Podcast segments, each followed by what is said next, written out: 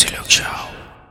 Wala akong intro, wala akong segue. Gusto ko lang sabihin, kung gusto nyo mag-podcast, Anchor.fm, madaling gamitin at libre. Wala na, no. Hindi pa pinahirapan pa, oh. Hindi, diba? wala akong maisip na seg wala akong maisip na, na segue eh. Oo, gabi. Yun, so pare, kamusta ka? Ako, ito, ito, medyo ano pa rin. Actually, sobrang hirap kasi bumalik ako ng ano, Final Fantasy 9 para makuha yung jump rope ni VB, yung challenge na 1,000 jump rope. Grabe, pare. Grabe ka pa, Ah, hindi mo? four hours straight na nag-practice ako para makuha yun. Ang Idol ka hirap. talaga.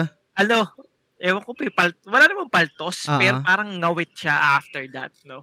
Yan, yan ba yung masasabi mo na hardest mo na platinum sa ngayon? Or hindi naman? Meron pa yung mas mahirap? Hindi ko pa nakuha yung platinum for FF9 kasi medyo ano Mm. rin, kukulang din ako sa oras talaga sa madaling araw lang ako nakakalaro. Mm. Pero hardest, hindi ko siguro masasabing hardest. Siguro Oo. it's more of dream. Kasi Mm. ano eh, dat- dati kasi parang hindi ko in-expect na magkakaroon ako ng pasensya at ano ah, talagang ano ah, confidence na matry Mm. yung ano jump rope na yun. Sobrang hirap talaga no. Hirap pre. talaga. Oh, grabe. No? Kasi yung, Pero, yung, yung, yung light, yung, sorry, yung lightning, tsaka yung, yung chocobo sa FF10, feeling ko yun na yung pinakamahirap, pero I think mas mahirap yan yung ano, yung jump rope Oo. sa FF9. oh, kasi sa sa Chocobo, may, depende yun sa swerte mo sa balloon, di ba? Kung Oh, may gaano RNG rin, ka no? yung balloon, di ba? Tsaka yung labas ng ibon. Yung dodge naman, all throughout, 0 to 200, parehas lang yung ano ng rhythm mo when it comes dun sa ano nung ano, ah, thunder sa Thunder Totoo. Plains, di ba? Pero yung jump rope kasi nag-iiba siya eh. Gawin mo. Tapos pag, pag nadapa ka doon, balik ka na naman. Pero Totoo. yun, so, ah, swerte, swerte, naka, naka, natsambahan, no? Yun. Yun, mahirap, pero hindi katulad ng topic natin ngayon. Ito, Ah. ito masarap pag-usapan. No? Napasarap. And uh, for me, sa lahat ng industry, sobrang importante nitong aspect na to. Yung ano, public relations or Totoo. PR yung tawag nila no alam mo yun pag mga ma, malupit o ma-charming na tao parang niloloko pa nga natin mga PR di ba Yeah. so how how does it ano applies to video games English no? syempre so, hindi pa Oo nga eh. Pa- parang bagay kasi yung ano, English dito sa guest natin. eh. Totoo, Oo. totoo. So, pero ayun, ah video game PR, ta- pero hindi lang yun yung expertise niya. No? Sobrang hilig niya rin sa mga video games talaga, kahit anong genre yan. No? Pero hilig Mhm. niya rin talaga is RPG. And Nice. malupit din siyang cosplayer. Oo. Yun, siguro after this episode, search yun na kaagad yung mga cosplay niya. Pero I would like to welcome Louie Magbanwa of Yun! OMG Louie. Yun! Welcome! Welcome, Welcome sa sa Game Silog. Silog. Hi guys! Yun. So, Louie, bago namin ano ah, bago namin i di, ah, pag-usapan talaga yung video game PR, gusto namin syempre malaman kung sino ba si Louie Magbanwa. Ano ba yung video game history niya? Ako. Alam, that's, ang tagal na yung history ko, grabe. I started, started gaming super young. Grabe, like, I think the first console we had, I think, was a, a Famicom or something. Hindi ko alam. Oh, basta no? yung time na naglalaro ako ng Battle City, pero hindi pa ako, like, addict sa games noon. Ah, ah. Kasi, syempre, bata ka pa, hindi mo naiintindihan. Ano yung mga battle tanks and all that stuff. So, that was, like, the first, I think, iteration of gaming that I understood. Um, pero yung first experience ko talaga that really got me hooked on JRPGs was watching my cousins play Breath of Fire 3. Oh, Sa PlayStation one. Parehas ni Sid Bo, ano? Oo, oh, same sila ni Sid. I think same generation kasi. Like, I, I Oh, think, I yeah. feel like that really set the tone of JRPGs way back when. Nung parang yung formative years mo, ganyan. Mm. Which, alam mo, sadly, hindi ko talaga siya nalaro ng buo. Kasi, ano eh, I grew up with like two brothers. So, ang Mhm. hirap nung hatian ng game time. Oh. Tapos yung dad ko naglalaro din siya kasi naglalaro siya ng flight simulator. Tapos isa lang yung PC namin. So, Oo. yung time na parang hindi ako makapaglaro ng games at all. Pero yun yung parang aha moment ko na may ganun pala, may video games pala, maganda pala yung art niya, maganda pala yung kwento niya.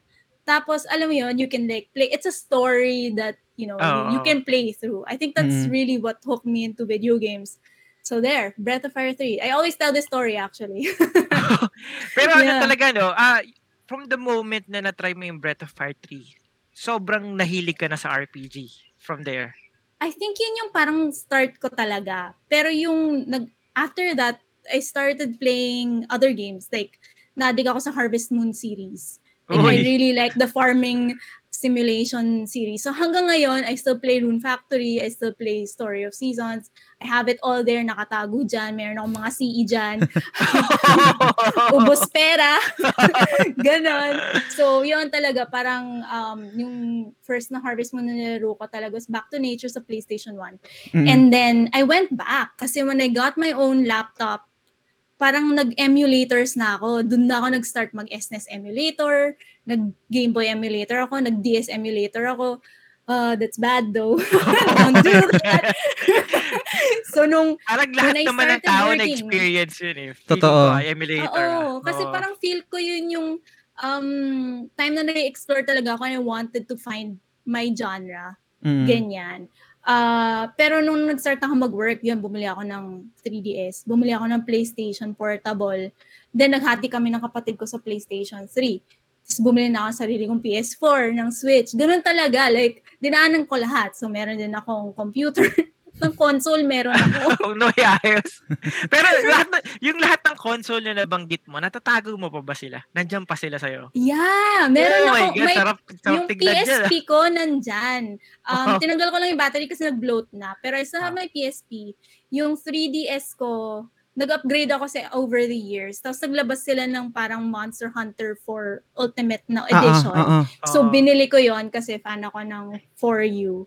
I for you ba yon or cross, cross uh, generations na basta grabe Nandyan pa rin siya kasi collector's edge siya eh. Yun. Oh. And then my PlayStation 4 Pro is here. My Switch is here. Yan. so sa, la- sa lahat ng addict na, sa, la- sa lahat ng console mo, Louie, ano yung masasabi mo na favorite mo na console? Baka PlayStation 2. PlayStation 2. Oh. Ako yeah. din eh. Ewan ko kung pareho tayo, pero unahan ko lang. Kailangan ko lang i-share. Kasi yeah. yung, yung PS2 kasi kaya yun yung favorite ko. Kasi yun yung parang first ko na experience na game game console siya. At the same time, makakapa- nakakanood ako ng DVD. So parang, Actually, oo nga. Hindi ko, Diba? na, hindi ko na-explore yung option na yun. DVD, DVD siya? Oo. DVD? kasi DVD, before, oo. di ba, kailangan mo pa ng DVD player tapos hihiwalay ka. Uh, kadalasan nasa, nasa sala siya. Oo. Eh, yung, yung PlayStation 2, nandun siya sa kwarto ko. Pwede akong maglaro, pwede rin ako manood ng mga movies. Kaya Ah, yung totoo. favorite ko. And And, syempre, kasama yung FF10 kasi doon siya na-release. whole entertainment system. So, dami Mm. kong na-explore na RPGs. Uh, aside from Final Fantasy, no, PlayStation 2 age, Ah, ah. like yung Persona series. Hey! Na Oo. umpisahan ko yan with Persona 3 yon Sobrang addict ako. Um, ano pa ba mga na, ano, dot hack? I started dot hack also. Pati yun. Oo, like, yon Ang dami. Ang dami ko na-explore. Alam mo, pag dinaanan mo siya lahat, Ah. maaalala ko siya. Pero ngayon, hindi ko na siya maalala. Ako favorite ko sa PS2, Shadow of the Colossus talaga. Mm. Alam mo, hindi ko siya nalaro. Pero parang, hindi ba meron silang ginawang bago? Yung something guardian. The Last Last Guardian. Guardian. Yan, Oh, The Last oo. Guardian. Oh, Yun na rin yung last nila. Talo eh. Talo eh. Oo nga, pero I heard it's really good. Oo. Yung, Yung Ako- ako- Shadow of the ako- Colossus, Mm. okay siya. Oo. Yung The Last Guardian, na, na gets ko naman kung ano yung mga criticism doon. Pero Mm. kadalasan kasi, di ba parang sinasabi nila na ang hirap daw, ang, ang hirap daw kontrolin ni Trico, hindi daw sumusunod. I think, di ko alam ah, kung sino pwede mag-confirm na, na parang kung technical side siya, kung ba't hindi mahirap siyang, kung bakit siya mahirap kontrolin. Pero for me, kasama yun. eh. Kumbaga parang, ititrain mo yung hayop, kasi hayop siya, di ba? Hindi naman kagad susunod sa'yo yun eh. Oh, hayop And- eh. Parang totoong aso lang. totoong aso, di ba? Eh, yung, yung latter part ng game na yun, makikita mo yung progression na ma- mabilis na siyang sumunod dun sa mga commands mo, Ah. etc. Tapos yung ending nun, grabe rin na, nakakayak. Hindi ko na-spoil, pero yun, ganda. Ah. Oo, wag na spoilers. feeling ko na, feeling ko naman na nangyari doon kasi 'di ba sobrang development hell siya for how many Yes. years dapat talaga PS3 title siya eh. And yung controls ng PS3, alam naman natin, hindi naman ganun ka-smooth after Mm. nung mga ilang console na, no? PS4, PS5. Kaya, ano, yung, yung dev, siguro Ah. yung tech na ginagamit nila, outdated na rin. Eh, Pwede. syempre, from them, uh, for them to start from scratch, talagang kailangan nilang palitan lahat yun para maging Grabe. smooth yung Oo, ano. years din yun. Oo, kaya kaya Oo. sa tingin ko na napilitan na lang sila, uy, kailangan na nating ilabas talaga to kahit alam nating outdated na yung ano. Mm. Kaya ganun ang kinalabasan. Mm-mm. Nakalimutan ko pala yung mention, may Wii din pala kami before. Yun. Kompleto. Kompleto.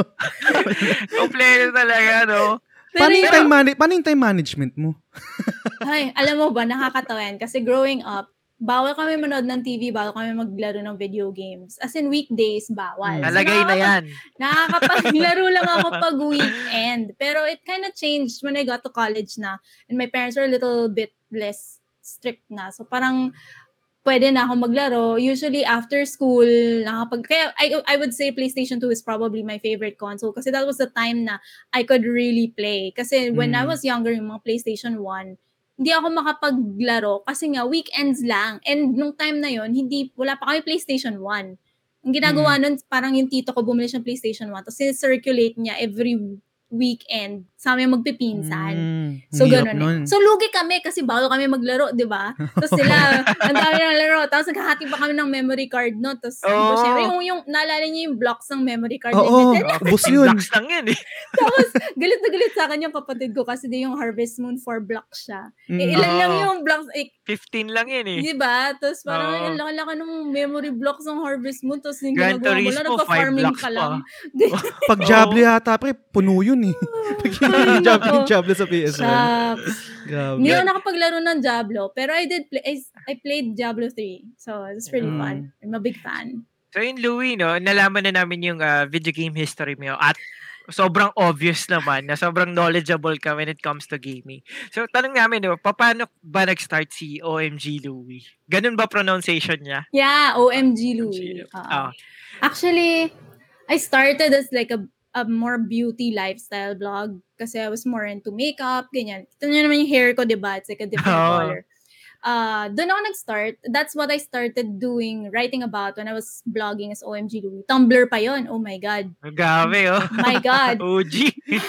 Tumblr days pa yun. And then, I think a few, parang fast forward a few la- years later, parang minove ko na siya to into a more uh, geekery gaming type of of blog. It's more like, passion ko talaga kasi yung video games. Like, I work in corporate, like, public relations talaga. That's my background. Pero yung on off hours, I play video games. So I Ah. said, why not write about it?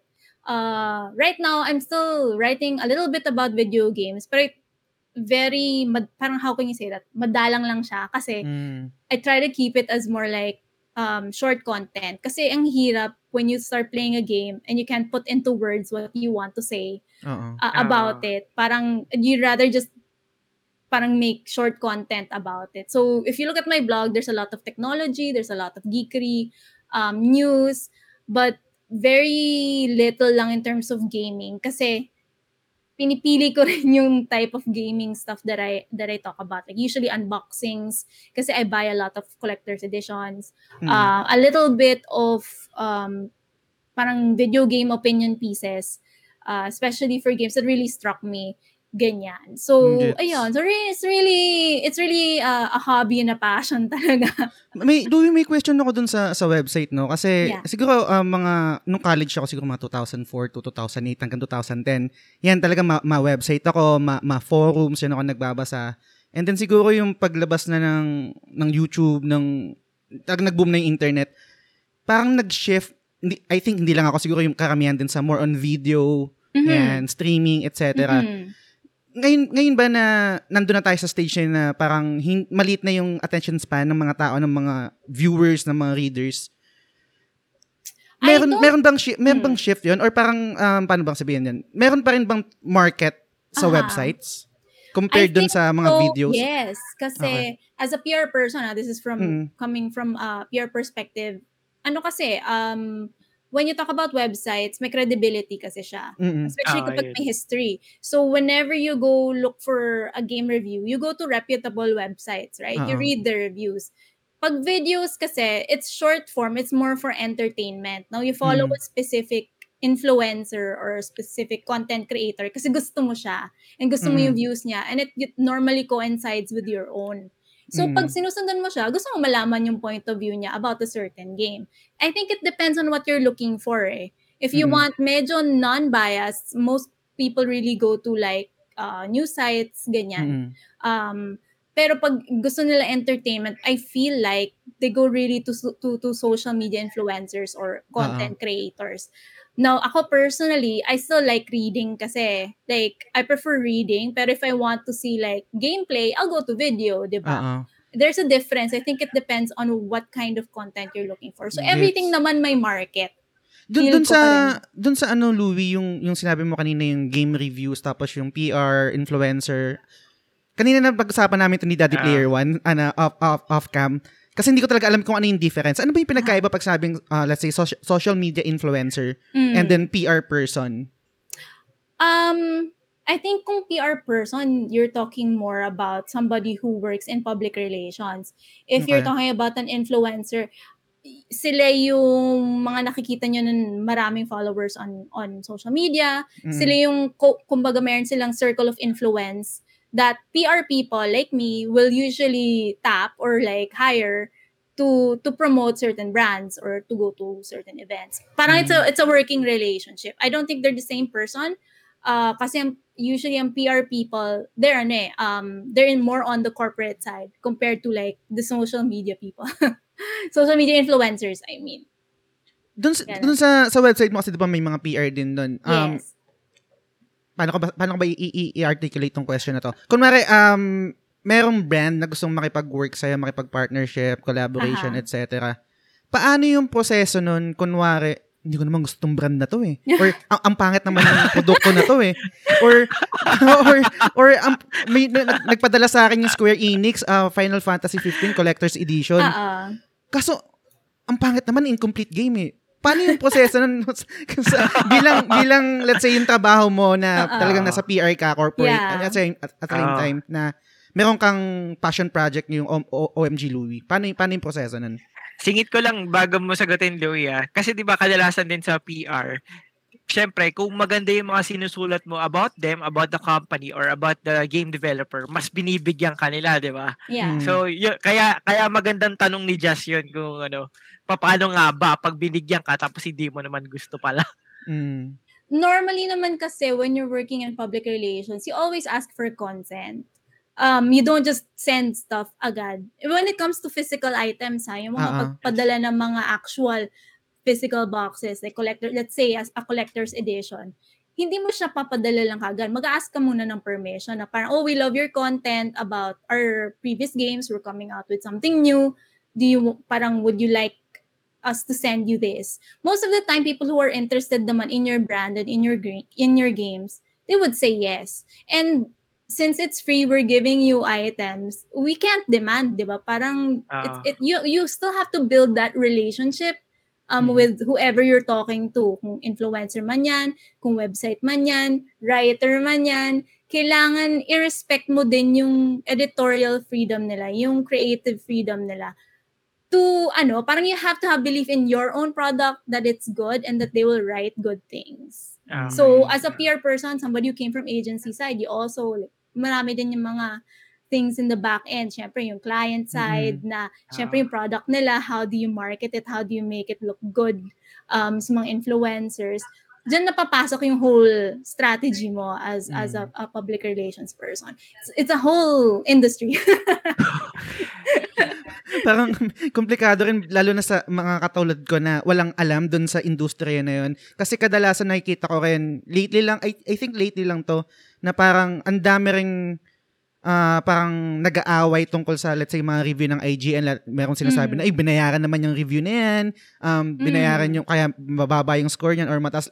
I can remember, meron pa dati na parang developer na nag-send sa kanila ng collector's edition tapos parang konsepto kasi is parang seven deadly sins. Tapos Mm. di- meron dun yung parang ah, nagpadala ng pera kasi isang part yun. Parang ganun. so Oh, parang ah, hindi ko Kasi alam. may parang greed yata. Oo, I don't, I'm yun. not familiar with this issue ah. Oo, parang ganyan. I, I forgot So the, akala the- nila bayad sila. Parang ganun Mm, parang- yung lumalabas. Mm, parang ganyan. And then, Oo. kaya, kaya sa, sa tingin ko din na karamihan ng audience nag-shift sa mga um, content, Content creator or mga creators. YouTubers compared Yes. sa traditional media, I- IGN, GameSpot, Yes. etc. So, hindi ko rin alam kung bakit ganun.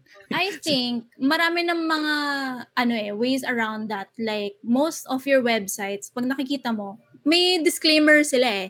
This Mm-mm. content This is is sponsored by. Ah, eh, 'di ba? gets, oo. Partnered with.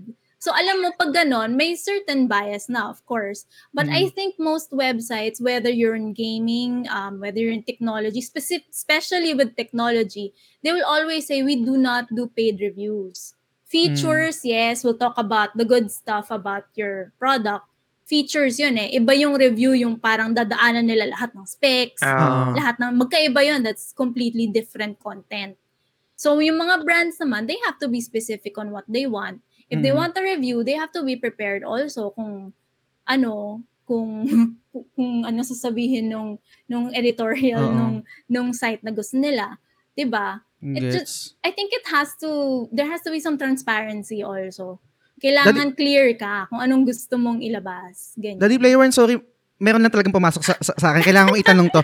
Kasi, kunwari, di ba, mag, may, si Louie, kunwari, merong um, brand na nagpadala sa'yo ng item, tapos Ah. i-review mo. Ah, Hindi ba mahirap, kasi ini-imagine ko, no, kasi hindi ko siya ah. na-experience, di ba mahirap yung proseso na na, parang merong maglalaro sa isip mo na, ah, may, binigyan ako ng, ng cellphone, i-review ko to.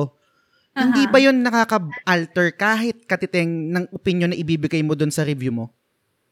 Uh, I think it depends on you na as, as a writer or as a Mm. content creator. If feel mo na, syempre there's a little bit, meron talaga lalabas siya. Pero Mm. kasi, if the product, like I said, if the product is not good, and if there are some things there na talaga nag X sa box mo as a Mm. content creator, kunwari yung specialty mo is in photography, in technology. So, ang, ang pipik, ang, ang pipick up mo mga mga features is in photography, camera, Mm. ganyan, camera ng phone, whatever di yun yung makikita mong i-compare mo sa competitors din kung Mm. okay ba siya talaga o hindi.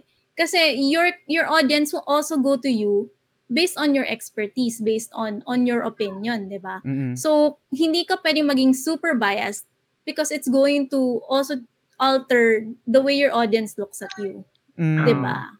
Yung credibility mo, no? Yes, Ah. oo, yung integrity mo as a, as Mm. as a reviewer, ganyan. It's tough. It's mahirap Ah. siya. Mahirap Oo. siyang i-balance talaga. Magsasuffer siya in the long run eh. Pwedeng Oo. masatisfy mo yung Mhm. client mo, pero Mm. yung yung mga talagang nanonood sa at at talagang nagpo-provide ng ano ng views mo, pwedeng ma-turn off na from there. And yeah, mahirap siya, talaga. oo, hindi I- either ma- or. Ako naman kasi I'm not a big content creator. Like, my audience, I don't know if I even have an audience. Pero alam mo yung, yung sa akin, parang I write what I want to write. Mm. That's Oo, why... yun naman yung parang importante Yun, oo, kasi it's a hobby, it's a passion. Parang ako, write what you want to write without, you know, stepping on other people.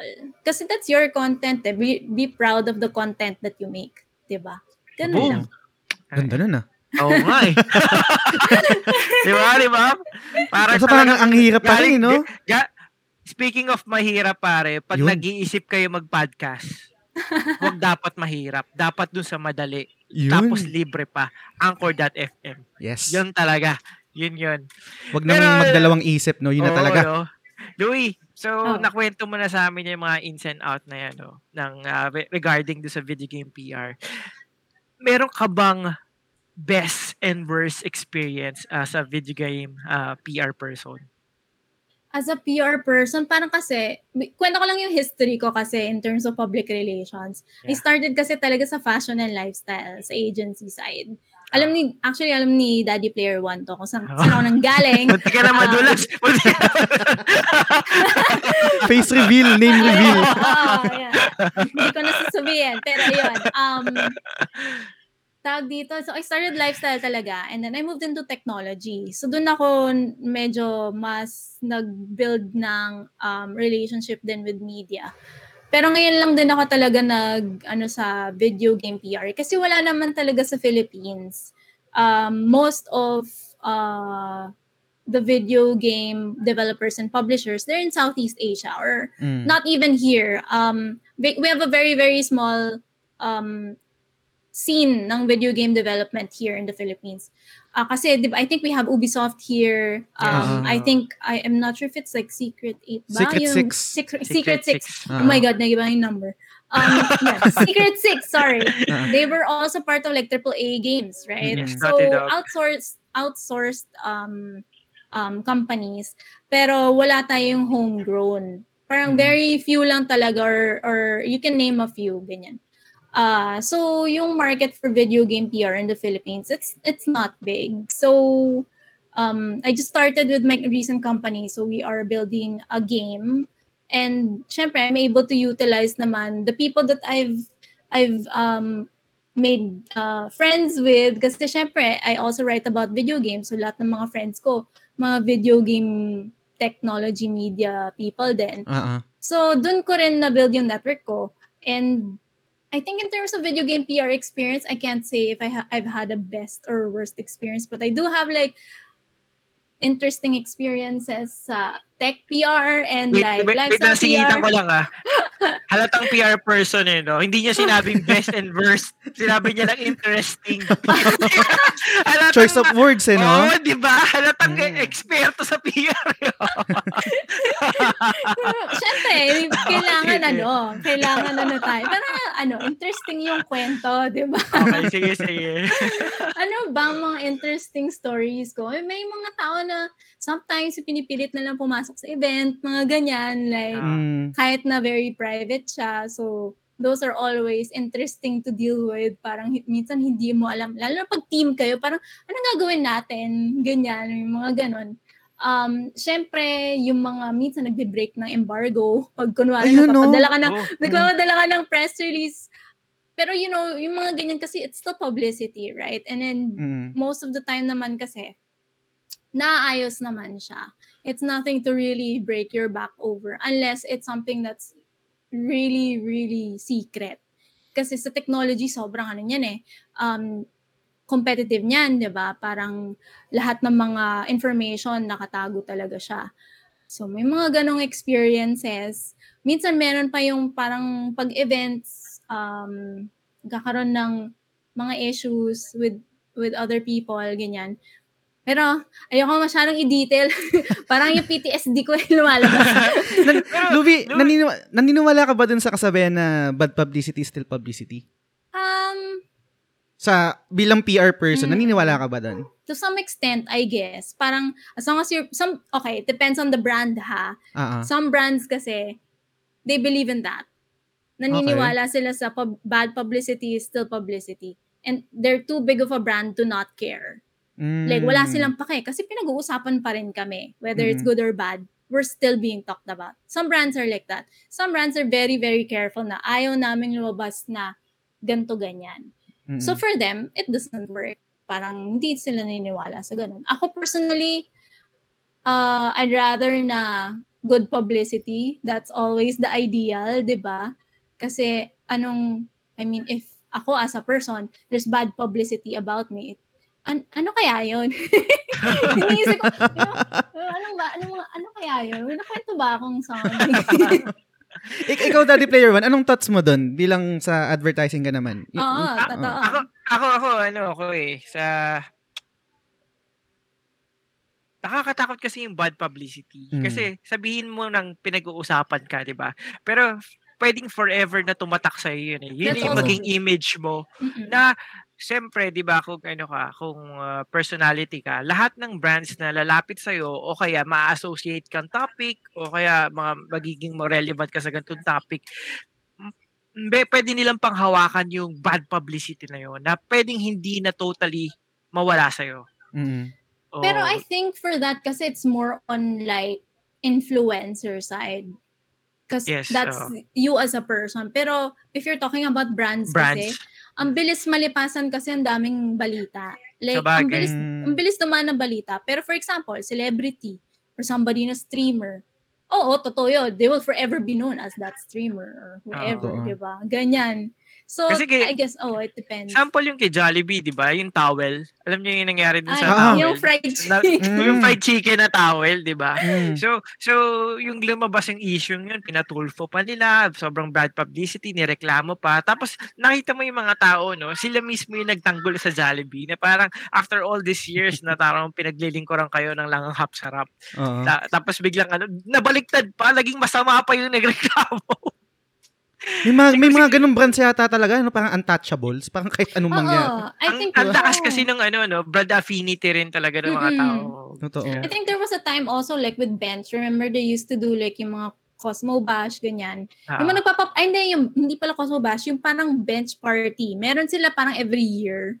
Tapos, nagpapa-fashion show sila and everything. And I think may one time yata, um, yung scene nila was like not good. Parang it was uh, like BDSM or something like that. Oh, nako po. May ganon. di ba? So parang syempre, people weren't like happy about that. Pati yung acts, di ba, yung mga commercials nila. Like there was Yeah. this one, ab- there was this one about a guy with with two girls, di ba? May mga ganong Mm. commercial. So, pero wala. People still use acts. People still buy from bench. Totoo. Oh. Pero meron kang nabanggit kanina eh, about sa embargo, Louie. no? Yeah. So, meron bang mga instances na talagang sinasadya rin ng mga companies na mag-leak ng information? Ay, ang ganda Tapos niyan. kunyari, kunyari leak siya. Mm. mm, ako, based from experience, hindi Yes, ko ma'am. pa siya nagagawa. Ah, Ang exciting nun though, kung meron, ibig sabihin, importante yung balita if it's if if we had to do that. Oh, kasi minsan kasi parang Ah. ano, once na nag-leak, sobra talagang mag- mag-break yung internet eh. May mga Ah. ganong mga pangyayari. No? Kaya parang nagtataka ako, oy, talaga bang na-leak to o parang kunyari pinalik? I think ang Kaya- ginagawa namin in terms of PR is more exclusive. Like, bibigyan namin sila ng access before everybody else. Mm, Okay. okay. Yon. Pero, controlled siya. That's why we have yung embargoes. Kailangan, oh sige, we'll give you access to whatever. I think this is what happens with video game PR. They give Ah. you access to games two weeks before the actual launch. Pero, pwede ka lang mag-publish on the day of the launch itself. Napag-usapan namin ni Daddy Player One nung mga previous episode, no? parang kadalasan, wa- wala rin naman akong idea pa na naririnig ko lang sa mga podcast, sa mga content creators sa States, no? Na kadalasan kulang sa comms yung PR or yung marketing dun sa dev. Kung mare, um, maglalabas sila ng, kung maga, parang syempre, kailangan mong ibenta yung produkto eh, na ma-excite yung mga tao. Mm-mm. Kaso sa pagbebenta naman nila kadalasan, parang na-overhype or na-oversell yung produkto tapos sasabihin ng production team, Uy, meron ba kaming ganyan? Kaya, kaya ba nating ma-meet yung, yung, yung, yung deadline? Parang, parang masyado nyo naman yatang binenta yung produkto, hindi naman ganyan kaganda or hindi naman ganyan ka, kalupit.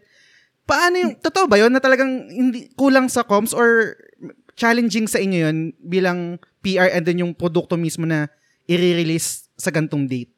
Alam mo, medyo mahirap sabihin kasi yung PR na experience ko dito lang sa Pilipinas eh. Mm, I'm sure okay. sa bigger, like, with Ubisoft, Square Enix, it's different eh. Mm-mm. Pero I think, I would like to think that they are coordinated. Kasi, and it's probably the higher ups who are pushing for the hype and the excitement. Mm. Because our Ah. normally developers are overworked. Totoo. And no? production is always like ngarag. Mm. Um, but communications will always have to answer to the higher ups and yung mga stakeholders and investors. Kaya wala silang choice. And then everybody Yung has no eh. choice. Kini kinikilabutan ako pare. Kasi Wala naalala no ko yung ano, naalala ko yung FF15. Naalala niyo yun kung grabe yung Oo. event na ginawa nila nun. Meron pa yung event na sasabihin nila, event para sabihin kung kailan yung release date. Ah, Tapos eventually na-move pa rin Na-move. yung Mhm. yung yung release date. Pero kasi Grabe. yung sa 15, if I, correct me if I'm wrong, the reason why it got delayed so much because nagkagulo sila in terms of of director and producer, right? They had to rehash from verses 13 Yes, verses versus to 13. 15. Versus Ah. 13 was supposed to come out PlayStation 3, 3. Totoo. right? Together with the FF13. oo. Oo. And then they changed. They completely switched and Square Enix gave the new team a deadline. You have to come out at this time frame or Mhm. else Parang yung ano yun, eh, Nomura to Tabata. Tapos si Tabata Ah. laging tagasalo ng mga Ah. pro- project Oo, ng iba. no? yes. Crisis, crisis score. 'Di ba? Tapos Pero eto kasi FF ano, si Nomura masyado na siyang ay nako, masyado na siyang nalulon sa Kingdom Hearts kaya sa sa belt. please don't please don't start Kingdom Hearts with me because I mm, mm. gra- grabe yung Kingdom Hearts kasi feeling ko Alam mo pa na- ba yung ko na siya- nangyayari doon? Yun, hindi ko na nagugustuhan pre, pero bibiliin ko pa rin first day yung Kingdom Hearts Oo. 4. Siyempre, Alam kung mo, I drew the pagsama-samahin ba, line na. Sabi ko Eh, kasi when I finished three, parang, and then they came out to, to, to remind shit. And then, and then they came out with all that secret. Si Yozora. Wala. Yozora. Oo, Oo. sabi ko, ah, wala na pa tayo na, sorry, sorry for the French, but Ah. grabe talaga sabi ko, Nomura, I think you took 20 years of my life. Tapos ganun grow- lang eh, no? Oo, tapos ganun. And I'm like, are we not done? Is like, Sora never gonna grow up? Is he like Mm. Peter Pan or something? Kasi, hindi, number one, hindi mo na maintindihan. Mm. And it's very, ano na eh, um, very exclusive nang hirap mo na su- sundan. If you're a new player, you're coming Yes, into yes. Kingdom Hearts 4, you're gonna be like, what? What's going on? Ganyan. Ah. Hindi mo maintindihan. Pati yung Yeah. expectations ng tao noon after noon 2, di ba? Tapos napakarami pang filler games na nilabas Yeah. nila na by the time nilabas yung 3, ito na talaga, sasagutin na lahat ng questions. Wala eh, dumagdag pa eh. di ba? Grabe to si Nomura eh. Sobrang no? powerful ng ano ni, ni Nomura sa Square Enix. No? Ewan ko ba pat... I think Anyway. it's because he he basically made the golden age of Square Enix eh. 7, 8, Pwede. 9. Well, 7, 8. 7, 8. Diba? Ah, ah. Mm. Parang mas So, nag- nag-lean towards na ako kay ano eh. Sino to yung bago? Kay, kay Yoshi, si Yoshi. P? Yoshi, Yoshi P. Kaya excited ako dun sa FF16 kasi siya yung mag-helm nun. Ah. Oo. Ah, siya yung Pati, producer nun. pati yung combat system ng ano ng FF16 ay yung ko- gumawa rin ng combat system ng Devil May Cry Ay, oo, 5. galing ng Ay. Capcom. Oo. Di ba? Oh, Parang, no. Oo. Mahina ako sa ganyan. Like, I play Monster Hunter but I cannot. That's why hindi ko hindi ko na nilaro yung remake 2 ng 7 eh. ay, totoo. Oh, yeah. bakit? Oo. Kasi Hindi, hindi ka ma- ma-action-based, mas ma-turn-based ka ba sa JRPG? I Or may feel ibang like- I reason? feel like it's the nostalgia of the OG 7 Yeah. na parang I cannot, I don't think I can play it in the action RPG way because you're Mm. controlling a party. Kasi ang hirap like everybody loved remake and ako parang as an OG fan medyo broken-hearted ako about it. Kasi I really, really love the turn-based FF7 and Ah. Mhm. di ba yung, yung switch ka between different Yes. characters and then for me the crowd controlling was getting hard na like you had to control your party members then you had to control the crowd then when you had the boss fight ang dami pang different factors like with with that scorpion thing right kailangan punta ka sa likod para yung Ah. weak spot niya kailangan tamama siya ng lightning at the right time Ah. kailangan mo magtago behind the barriers in the in Mhm. the meantime you are also trying to defend your other party members from dying so i feel like yung the beauty of the turn based for you to be able to to to battle efficiently nawala siya dun sa Mm. bagong system ng FF7 Yung ano, na mag-strategize ka. yes Mas naging fast-paced eh. yeah i Ah, think oo. i think kasi they're moving with the modern gameplay of action talaga eh. Ah, which I don't blame them because that's where everybody's like the generation is growing up. But me as I grew up with turn-based, syempre yung parang I still like turn-based. Like that's why I love Fire Emblem uh, Three Houses Oo. kasi yung tactics-based um system niya gustong gusto Oo. ko, ganun. Na-try mo na ba yung Yakuza? Like a Dragon? Alam mo, hindi pa. Pero parang interesting siya kasi parang meme-worthy siya eh. Oh, pati ano, ah, ang ganda niyang turn-based. Tapos syempre kung sobrang love mo rin yung Japan, eh 'di ba, open ah talagang iikutin mo doon Shibuya. Oo, mga pero I don't sobrang- think I can play as a Yakuza man. Tama. as a girl, I don't know. Parang, ako kasi I have to like the character that I'm playing then eh. Mm. So, may Yun, ah. factor din. Speaking of yung visuals mo, no, ah bukod dun sa video game PR si Louie, sobrang ano, malupit din siyang isang cosplayer. Nako, Galing mo mag-segue, pre, ah. Oo, oo. so, kwentuhan mo naman kami, Louie, about yung ano, buhay mo as a cosplayer. Wala na, extinct na siya. Joke. um, ano eh, parang I, I keep going back and forth. Kasi parang sometimes I'm like, okay, I'll take long breaks. Pero I started a very long time ago. Uh, Ah. college pa ako. Wala, hindi pa masyado uso yung pagko-cosplay na full force makeup tapos papagawa ka ng costume ah. Tapos may wig, contact lenses. Wala ka pa mahanap na ganun. People will like literally spray paint their hair and and make costumes out of Manila paper and shit. Wow, I'm so freaking old. Pero ganun, ganun. I started way back when. So, uh, puro ano lang naman ako yung mga, most of my cosplay really video game characters. I think my first one was Tifa ng Advent Children. A Nice. long time ago. Uh, then, Ah, nakita ko yun, nakita ko yun. then ano, parang later on nag-move ako to uh, Marvel kasi nag-cosplay ako ng Phoenix, uh, si Jean Grey. Yes. So, I think I did a couple of costumes and then with her, yung green na, green and gold suit niya tapos yung all new X-Men niya. Uh, Dami actually. Pero I was I was thinking about it recently. Sabi ko parang bumabalik na kasi yung mga conventions and ano din siya, it's a it's a it's a good hobby to have because it's very creative na parang you're Mm. you're really taking control. Although I can't, hindi ako marunong magtahe. Um, but I really like um, gathering all of the supplies like yung yung tela, yung mga little bits and pieces that you use um, to put the costume together when I give it to the tailor, ganyan. Um, I really like the whole process, ganyan. So, Si si. Lightning hindi mo pa na, na na cosplay kasi parang sa features mo parang pasok na pasok kay Lightning. Pwede, no? Di ba? Pre? Oo. Di ba? Alam mo, ba, you're not the first person who said Oh, that. diba? Like, lahat ng Oh. friends ko, sinasabi Oo, nila, Pwede, pwede. um, Pasok eh. kailan ka magla-lightning? Sabi ko, kasi hindi ko nagustuhan July, yung 13. Louie. Ay, totoo! oh, wait, wait, Ang wait, sakit. pag-usapan natin yan. Bakit? sakit. Nasaktan Ba't ako. hindi mo nagustuhan yung 13? Ah, sige, sige. Papangalan ko sa anak ko Lightning eh. Ah, totoo. Maganda naman actually.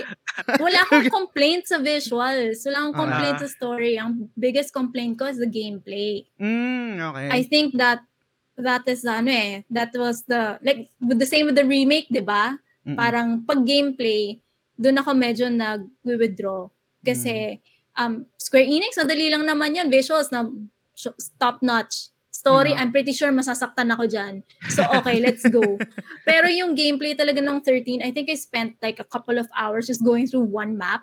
And then you switch Ah. parties. Okay. And then you go to the same through the same map. So parang I don't think I can take 20, 30 hours of that. Although they said na parang Nagpipick. later on magiging Oo. open road na siya or Oo. some to some extent. Pero hindi ko na siya na ano eh. I think at the time yung PS3 was my least played console. Okay. So yun. Hindi Ano talaga. masasabi mo, Daddy Player One? 80 tama tama ka doon 85% kasi ng ng ano no no no Game. naging open world na siya. Pulse Pulse ba yun? Grand Pulse. Mm. Ah, Yun yung tawag dun sa ano, naging open world na siya. Doon gumanda yung game actually. Pero yun. nagigets kita dun sa part na parang sobrang linear niya and then medyo paulit-ulit lang yung environment. Yeah. Kaya kaya mukhang ano.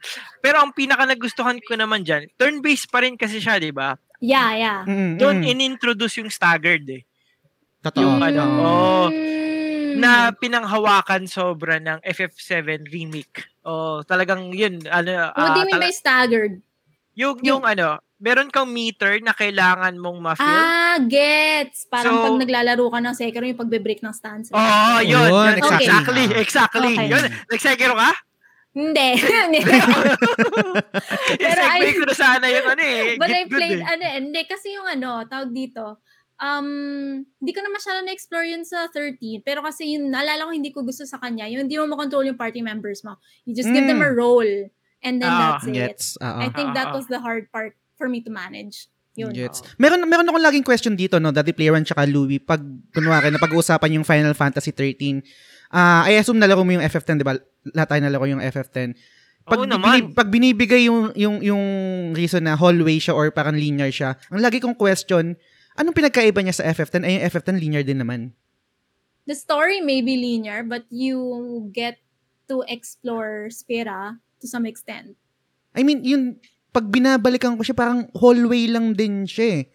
Ah. Kung, kung eh, ano natin, di ba? Parang same Mm, ng, mm, gets. di ba? Pero meron Ano- akong ano, Mm. ma, ah, ano ko Naisip ko tuloy, naisip ko tuloy. Oh. Di ba? Kasi yung FF10, meron kang Oo. option to go somewhere pa rin eh. Mm, Halimbawa, think sa, so, sabi, sabihin natin linear pare. Oo. Pero pwede kang pumunta ng Bised, tapos Mm. pwede kang pumunta ng Kilika. Ah, totoo. Mm, Mga- yeah. Oh, gets, yan, di okay. ba? May Ah, option. totoo. options Si- ka. Oh, si Oo. FF13 kasi linear na siya. Tapos from map 1, 2, 3, 4, 5, 6, 7, 8, 9, 10. Pero hindi ka pwedeng pumunta from 8 to 2. Mm, walang backtracking. Unlike Oo, dun sa, wala. ah, gets, Oh, gets. kaya oo. kaya yung yung illusion of open, openness, Mm-mm. wala. Kasi Mm. feeling mo once na nalagpasan mo na doon, wala na. Mm. Pero sa FF ah, FF10 kasi kahit sabihin mong sobrang linear ng environment mo, pero kung, kung gusto mong bumalik sa town ng Bised, pwede kang Mm. bumalik. Pwede. Tapos pagbalik mo may Dark Aeons na, no? Kahit walang Tama. mangyari doon. Oo. Actually, di ba parang pag kunwari na stuck ka na sa isang portion, tapos babalik-balikan mo yung mga pinupuntahan mo. Tapos kung Mhm. sino-sino na yung kinakausap mo, pero wala pa rin nangyayari. yung Oo. ganon. Oh, The option of Oo getting nga, no? stuck Oo. because Galing. you don't know where where you're supposed to go to next. Oo. Feel ko. Eh, That's the illusion, I think. Oo. No, A- a- no. ako, ako, sobrang bias ko kasi. Kaya parang 10? wala, sa lahat ng Final Fantasy. Oo. Kaya parang sobrang wala akong kwentang tanungin ng opinion ng ano regarding sa pangit o maganda. Kasi, kasi naalala ko, yung FF13, sobrang tagal hinintayan. Mm. Yeah. Diba? 11 kasi, ah, ay tapos yung MMO. 12. Kail, kailan yung 12? Kailan nilabas? 2006? Mga 6? Mga 2006? Hindi, kasi jump, jump ka ng console nun eh. 12 is on Oo. PlayStation 2. 2. Ah, Mm. 13 is 2005? already PS3, di ba? O how many years in 2005, between? 2005 yata. Hula Ah, ko, mga ganun, 2005 ah. yung FF12. Tapos bandang 2009 na nilabas, 2009 or 2010 na nilabas yung 13. Kaya sobrang Mm, tagal. tagal. Kasi kasi yung 7, 8, 9, one year lang yung pagitan nila eh. Di ba? Oo, 97, totoo. 98, 99, Totoo. 2000 yata Ah, si kaya pala nabaliw si Nomura, no? yun na, no? Hindi niya na alam kung anong universe. Oo. Oo. Kaya pala pagdating sa Kingdom Hearts, sabi niya, hmm, papantayin ko kayo ng sampung taon. pero, pero, Louis, so, pinag-usapan na natin yan. Kitang-kita naman yung sobrang love mo for JRPG. Pero, try natin ilabas sa kabuuan. No? Ano yung favorite game of all time mo? As in, all time. Oh my God, bakit ang Oo. hirap ng tanong? All time? All time. Um, Ang hirap talaga dyan. Ako ba di ko masagot yung sa akin? Nako, nako. Well, hindi ko masasagot din. Kasi in on the spot mo ko.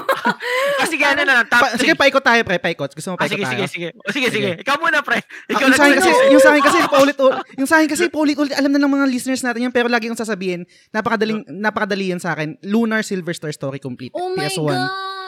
Yun ang favorite video game of all time ko. wala akong pakialam sa sasabihin nyo yun yung favorite ko si Luna si Alex si Ramos si Nash Oh si Mia Nalaro yun ng kapatid ko, pero may CD pa kami nun somewhere eh. Mm. Pero yun, yun, yung, yun yung favorite ko Oh my God, ang hirap ng tanong. Ako Ikaw na muna, Louie. ah. Sige, habang ano, mag-iisip ka. Ayan, ah, ikaw na huli ah. Ako siguro, ano talaga. Kailangan, tinignan ko na. PS1, PS2, PS... Ang ang lapit masyado ng top 3 ko eh. Pero yung top 1 Top ko na lang three? siguro. Oo. Ah, Metal Gear Solid. okay Oh. Oo, oo. Eh, grabe yung ano sa akin, yung impact ng larong yun. Ah, feeling ko hanggang ngayon, hinahanap-hanap ko pa rin siya sa mga games na nilalaro ko. Yun. So ano ba na, ano ka ba sa Death Stranding? Hindi, wag, wag, na-stranded na ako doon. Hanggang ngayon, hindi ko pa nga rin na, ano doon, na tatapos yun eh. Alam mo, may, umabot ako sa isang point doon na sabi ko, hindi ko na kaya. Kasi nanginginig na yung kamay ko sa sobrang takot. Sa mga BT. Oo. ano yung sa mga parang, BT Kasi bawal kang gumalaw masyado. Natapos mo ba, pre? Yung Oo. Death Stranding. Ako Oo. hindi ko natapos eh. umabot ako doon sa mga bulubundukin na um- nag, nagsusnow. Okay. Ah, Wala talaga yung kailangan nag mag-zipline, zipline. Grabe talaga. Hmm. It, I, I mean, actually, nakakatawa. Kasi, parang feel ko, Kojima is like, so forward thinking. He kind of predicted the pandemic in some sense. Ang galing then- eh. Ako. Totoo lang eh. ako dun ah. Kasi di ba, kasi Death Stranding came before Yes, COVID oo. and then everybody was like, oh, why do you need delivery men? Why are you playing as delivery men? Mm, And then Oo. naging essential ang delivery men. mm. For two years, guys, di ba? Parang Oo. sabi ko, wow, is Kojima like in some sort of weird next level or something? sobrang visionary talaga ni Yeah. Kojima. Oo, sobrang Mm. visionary niya. Oo. Mm-mm. Galing ang, ang, lang to. ang gusto ko dun sa Death, Death Stranding, yung story hindi masyado, pero yung, yung gameplay niya, nagustuhan ko siya in a sense na yung buong mundo yung kalaban mo eh. Yung yung yung yung, yung journey mo o yung yung tawag yung traversal mo, yun yung yun yung parang pinaka gameplay niya. And bago pa yon yung yung release ng game, ba sinasabi natin na ah, parang kailan lalabas yan. Tapos nagulat tayo, lumabas siya after 3 years lang yata na na-release na. And ang galing lang kasi kaya I think nagawa niya yun kasi wala namang tao dun sa mundo nun eh. Puro, kumbaga walang mga AI, hindi niya kailangan ng Yeah, AI, walang mga oo. NPC, meron lang mga hologram tapos Mm. ah audio lang, audio logs, etc. And I think kaya kaya na, natapos nila yon. And to think na bagong um bagong engine kasi 'di ba ah, Yes. ang madaling gamitin Fox Unreal engine. Unreal Engine, 'di ba? And then nagdesima sila. Hindi ko alam kung paano nag-work yun or kung nag-hire sila or may nagtuturo sa kanila. Siguro doon pumasok yung yung partnership ng um ano pa na ito? Yung may-ari ng ano ng Decima.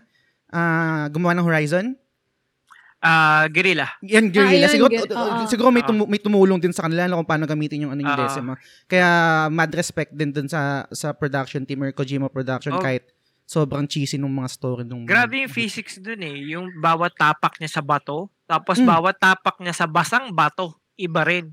Totoo. Di ba? Napakalupit. Ako, sobrang na-appreciate ko yung environment. Kaya lang, meron talagang mga instances na habang naglalaro ako, pag dilat ko, may araw na.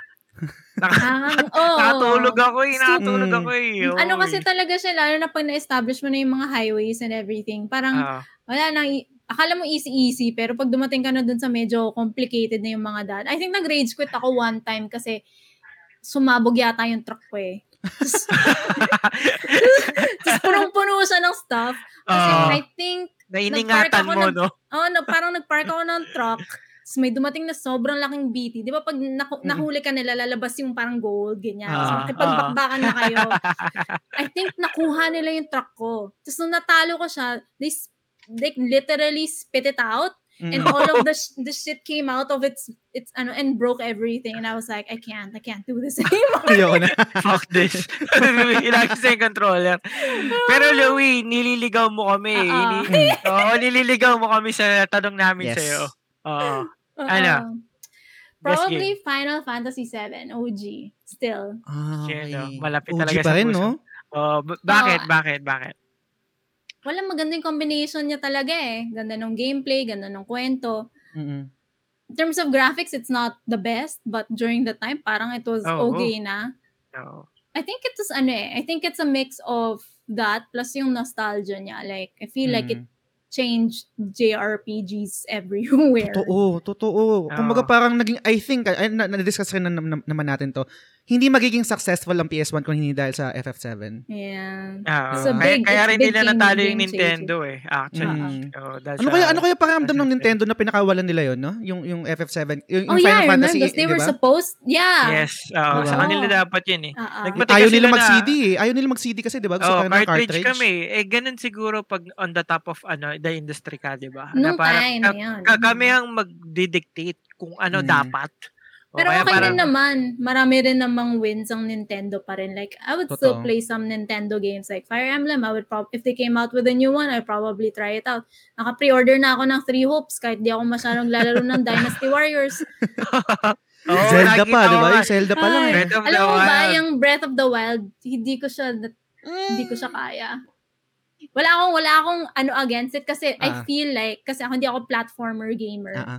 I suck at platform games. As in, nung nilalaro ko siya, sabi ko, hindi ko na siya kaya kasi nagpa-puzzle solve ka na nga, nakikipagbakbakan ka pa sa malalaking kalaban. Hindi ko siya kaya. Sige, lalo na yung pagtatamaan mo yung mga bola, tapos kailangan mo siyang i-shoot somewhere. Ah, Ay, oo, oo, Yan. oo. Yung physics-based na, na Yeah. puzzle. Oo. Alam niyo na, mahina ako sa math, so hindi ko siya kaya. Pero yun, tanongin kita doon sa favorite game of all time mo, no? Seven, no? Ah, Tif, Team Tifa ka ba o Team Erit? I mean, first cosplay ko si Tefa eh, so Mm. Obviously. Tifa talaga. yes. Oo. Oo. So, hindi Forever. mo- Sa PS1, hindi mo naman tinry buhayin si Erit. I think ang tinry ko lang buhayin yung kapatid ni Delita sa ta- tactics. Oh! Oh, nice. tactics! Tumas pala yung ko tactics. Pero alam mo yung tactics, eh. grabe talaga. Parang yun yata yung one of the first, ano ko eh, um, experiences ko ng tactics-based. Sobrang na-love ko siya. Mm. Na-love ko siya talaga. After that, naglaro ako ng Tactics Advance sa GBA. Yung emulator pa. Don't Mm-mm. don't emulate. Like that. Masama yun. ko lang yung experience ko sa tactics, no? Alam niyo ba, ginawa namin, sa sobrang gan- nagaganda kami ng game na yan, ginawa naming multiplayer. So, Paano? ba- ba- Paano? ba- bawat, bawat tao, may isang tao na Ah, nagko-control. So, papasa cute. namin yung controller. O, pare, ikaw na mag-move. So, Galing. hindi lang yung isang tao yung magko-control ng buong board. Isa-isa kaming character. Oh, Ang kaya naman. anim kami magpipinsan noon tapos naglalaro kami ng tactics. Uy, ba't ka doon pumunta? Kasi- Kasi yung utak niya, kumbaga, yun yung character na yun yung ano, ah, yun lang yung handle niya. Mm. Oh, sa sobrang love na love namin yung Ang tactics. Kaya- interesting nun ah. tapos yung ano, yung yung makukuha mo pa si Cloud, pati yung Ah, ah. Buster Mm. Sword sa ano sa tactics, ah, sobrang exciting. Masaya. Totoo, Oo, masaya totoo. nga yun. Ang ganda rin ng mundo na yan eh, no? Yung Evil's Alliance. Yeah. Mm-mm. Oh, Totoo. sana sana sana you know. Yun yung Maganda- gusto nilang... Kaya, oo, kaya gusto ko yung 12 din eh. Kasi Ivalis din yung ano nila, yung Mm. setting nila. Very, like, yung mga, ano, yung mga, ang tawag sa kanila. Si Bunny Girls, Viera. The Viera. Ah, Viera. Ah, oo, sila, sila. Fran. Oo. Ah, yun yung gusto nilang, yun yung gusto nilang parang gayahin dun sa Novo, Novula Crystallis. Ano? Novula Fabulous Crystallis ba yun? Yung sa Oo, 13? Sa 13. Ah, ah. Oh, di ba parang yung Agito, tapos yung versus 13, and then yung 13, kaso, ewan ko, parang Pero development kasi, hell. I think, uh, when they started going back to the crystal lore, parang binabalik lang nila yung from before. eh. Kasi di ba parang crystal lore lang Oh, din. Crystal naman. din Nine, naman yung nine iba na- medyo tugma dun sa ano eh, di ba? Oo, Sa di ba? Crystal, oh. Parang yung iba kasi hindi masyado. Pero binalik nila, like, obviously 15 is very Oo. crystal lore, ganyan. Mm. Tapos Alam mo guys, onwards. nababalik tayo sa Final Fantasy, no? So, balik ko na rin din yung tanong, no? Top 3 Final Fantasy Sige, of all time. sige. Yun Oh. ba? Pre, ikaw na mauna. Una ko na. Oo. Number one, FF10 talaga. Yun yung number one. Favorite, um, actually, kung, kung, kung favorite video game of all time, number one, Lunar. Second, siguro yung FF10. Tapos third, The Last of, The Last of Us. Pero Ah. kung fi- usapang Final Fantasy, number one, FF10. Um, bakit? Kasi dun sa mga characters, fa- favorite ko si Yuna. Gustong gusto ko yung character niya na ah, strong female, ah, yung characteristic niya ah, parang sobrang selfless na basta yung sacrifice niya knowing na dun sa journey niya o dun sa pilgrimage niya na spoiler alert mamamatay siya pero ginagawa niya pa rin. pero hindi naman siya namatay. Ang, ang, ang nawala si Tidus. So, goods lang. Pero yun, yung, tapos yung Goods music lang. nun, to, to Zanarkand, um, Suteki Dane, tapos yung gameplay niya na, Maganda Ah. nga yung soundtrack talaga. di ba?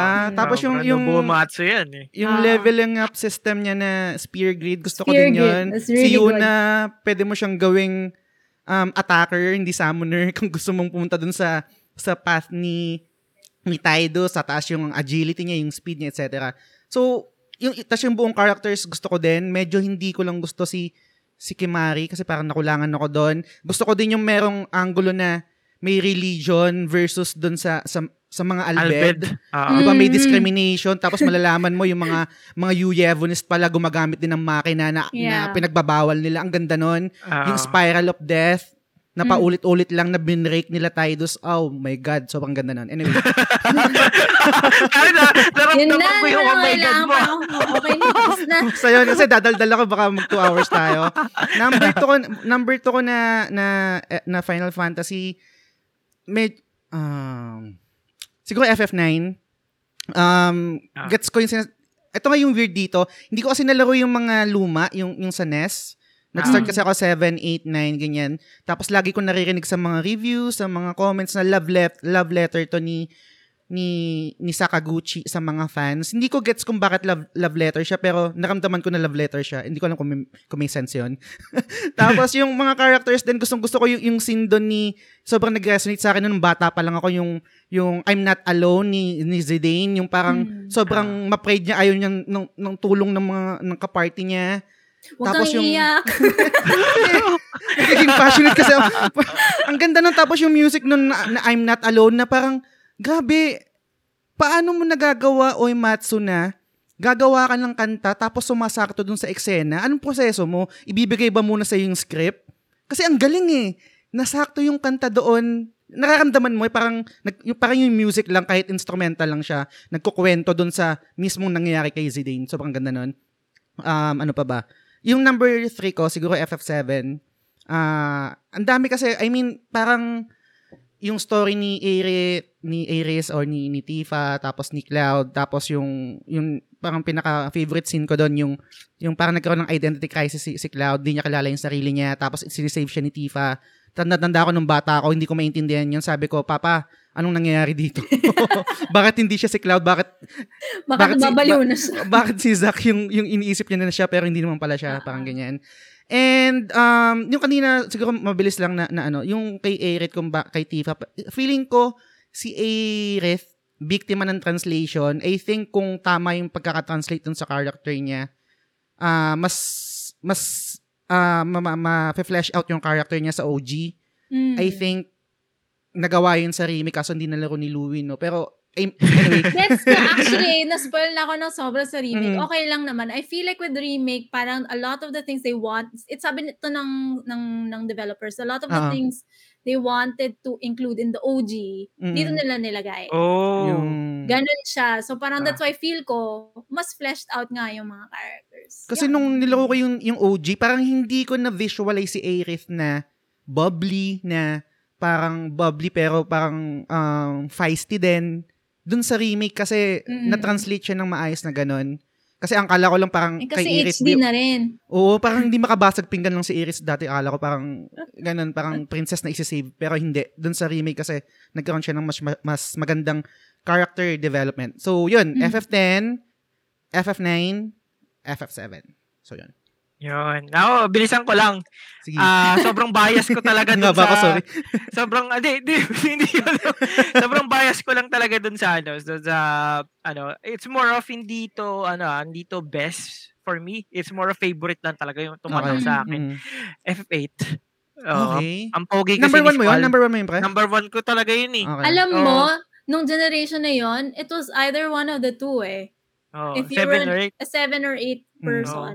Nine kasi is more of the younger eh. Oh. Mm. Feel ko mas young ka sa amin eh. So, so parang, um, yeah. Pero hindi ko nalaro yung 8. ah, di I ba should- na I- yung eight? Alam mo, I should kasi meron ako sa Switch yung 7 and 8. Ay, 7 and 8. Oo. Oo. Try mo Mm. yun. Ah. Ang pinaka natutuwa ko nun kasi, kasi may mga lalaro akong RPG, ano, Bre- uh, Breath of Fire, Suikoden, uh, Wild Arms, Legend of Dragoon. Makikita mo yung size nila, more of anime-like, tapos parang ano, maliliit. So, Mm. by the time na ginawa na nila yung 8, first time nila para mag-normal size na parang tao talaga. Oo. sobrang gustong gusto ko rin the, the way na din-drawing siya. Yun, sinumura. Sinumura Hmm. nag-drawing kaya maraming belt si Squall eh. So, so yun, sobrang tumatak sa akin. Yung in terms of combat system, hindi siya maganda dahil for me, ang pinaka, pinaka gusto kong combat system sa lahat ng FF is si 10. I agree doon sa sinabi ni Jazz, yung Spear Grid is the best. Sobrang Yes. free will talaga. Ramdam na ramdam mo yung control sa character nun. And dun sa parang chessboard kasi yung sa 10 eh, di ba? Mm. Na pwede mong hindi pa move yung kalaban mo kung Oo. strategic ka mag makipaglaban. Ah, pero gustong-gusto ko lang talaga yung characters ng 8. Yun talaga yung parang tumatak sa akin. Sa lahat ng Final Fantasy, siya yung pinaka maraming beses ko tinapos. Dahil Mm. gusto ko lang. Minsan binabalik-balikan ko siya for the sake lang na ma- ma-refresh ko ako dun sa ah, love ko kay Rinoa and kay Squall. Yun, no. Gets. Tap, Parang tap, tap. Pantay ba yung love mo for them? Oo eh. Lagi ko yan sinasabi ng bata pa ako pag magkaroon ako ng anak na lalaki or babae. It's, I, it's either Squall or Rinoa. Pero hindi ko naman nagawa yun, syempre, di ba? Claim pinaburn, pinaburn, mo, pinaburn mo rin ba sa CD yung Eyes on Me dati? Oo, pare, hindi lang. Nasa MP3 player Nasa pa. MP3. Three player. Guess what? Nasa Spotify ko. Oo. Playlist Actually, na. kasama din siya sa playlist ko. Pati kinakanta ko rin sa video ko eh. Di ba? Fei So, Wong, oh. Number one, uh, FF8. FF8, Number two okay. ko, Final Fantasy X. Sobrang agree ako sa lahat ng point na sinabi ni Jazz. And ito yung first ever game na binili ko ng sarili kong pera ko. Hindi dahil may trabaho na Nice. ako. Oo. Lahat nung ah, pang lunch ko, inipon ko lang siya para mabili siya dun sa tropa ko. Kasi hindi pa uso yung pirated sa PS2 nun eh. Ah, Oo. early adapter ka kasi, di ba? Oo, Tama ba? oo. Oo. Yes. Wala pang pirated sa PS2 noon nung nila ah, nagkaroon ako ng ah, Mm. FF10. Kaya talagang original ko siya binili. Kaya sobrang pinag-ipunan ko na sa 2,000 pesos na ron. Oo. Eh, in- inflation, mahal na nun eh. Oo. Mahal pa yun eh. Kaya ah, sobrang memorable sa akin. And number 3 ko si FF9. Ah, Okay. oh, sobrang Same ah, doon- tayo na magkaiba lang ng or- order. Oo. doon ko doon ko na feel talaga yung ano ah ito yung Final Fantasy. Ito Hmm. yung Final Fantasy na ginawa ni Hironobu Sakaguchi. Oo. Ito yung parang pumasok sa isip niya. And feeling ko rin pre sa lahat ng works niya sa Final Fantasy, that is the culmination of Hironobu's ah, masterpiece. Mm, gets. Oo. Ay, kaya, kaya love letter siya. Oh, Doon na niya. Tsaka- nalabas lahat. Tsaka nalaro mo Oo. kasi pre yung mga nasa SNES, no? Talag, before ka nag 7, 8, 9, nalaro mo Ah, yung mga nal- hindi, previous. late ko rin sila Ah, late nalaro. na rin, Hindi ko okay. hindi ko sila nalaro yung ano as in lumabas sila. Oo. Hindi. Yeah. Oh, hindi, hindi. Mm. Pero, Yun. but you were able to play through the earlier ones. Yes, yes. Nalaro ko naman yun. sila. Oo. Oo. Ako hindi na rin, like hanggang 6, hindi ko na siya nagawa. Kasi. Ako ang dami din. na. Hindi ko, Oo. hindi ko rin nalaro yung 6. Oo. Mas marami akong nalarong Kingdom Hearts games kaysa Final Fantasy. Pati yata sa mga GBA, nilaro mo yung Kingdom Ah, Hearts ah, eh, no? Yung Chain of Memories nilaro ko siya. Pero sabi ko, ano yun? Um, Ikaw, Louie, top 3 mo. Okay. Fantasy. Number one, alam naman na natin, Seven. Okay. Yes. Ah, yun, in-explain ko naman na nostalgia, gameplay, story-wise. Um, of course, Tefa, she's my OG. As in, if you if you if you ask me who is your favorite female character of all time, it's definitely Tefa. Like, love ko siya talaga. Mm. Oo. And then number two, probably 10. Yun. Ah, 10. Ten. Um, Lapit kasi talaga ng 10 ako. Oo, sobrang. Hindi, maganda kasi talaga siya. For me, it really, it it was like the the Final Fantasy of its era. Kasi Ah. the story, like for me, beyond the beyond the visuals and the gameplay, I think it was the story. Kasi Oo. parang dyan na nag, parang na-retain nila yung yung sakit sa puso ng Final Oo. Fantasy. Kasi uso yun, di ba? Like with Ah. 7, meron ka, meron yung mga gut-wrenching moments. 8, meron din. 9, meron din. 10 was like intense. Oo. Mm. Intense. intense. Ah. Intense siya talaga. Like, galing. parang yung scene, that scene sa ship, tapos si Yuna was just Oo. crying. And then, I was like, girl, I'm too young for this. parang, why, why are my standards so high? Mm. Because of this, it's Yuna and Tidos, that's why, ganyan. Um, third, 15. I Uy. think Uy, si Noctis pumasok, pare. Yes. Tantol, my friends. Mm. I think kasi um it When might have changed. I think it might have changed kung nalaro ko yung 8 or 9. Pero since Ah. hindi and Okay. yung 15 nalaro ko siya talaga, umiyak ako sa 15. Hanggang ngayon hindi ko mapakinggan yung soundtrack niya kasi iiyak lang ako. Grabe kasi yung Sige, sige. Kwento mo sa amin bakit. I think Tsaka anong scene yan? yung Ah. ano eh, I think it's the part na parang uh, I think this was when you were already in Altesia. Tapos imimit mo na dapat si Luna Freya. So parang Okay. chapter 8 na yata to. This was Ah. already parang sobrang layo mo na. Mm. And then akala mo that moment mamimit mo na siya. Like freaking finally after this ano this like bachelor party gone wrong. yung- Ah. um, ik- ano na, mag-engagement party na. And then everything goes to shit. And then Noctis wakes up and from this really bad dream, right? And Mm. when she appears, I was like, oh my God. Since I started crying na, kasi sabi ko, hindi sila magkikita na in real life.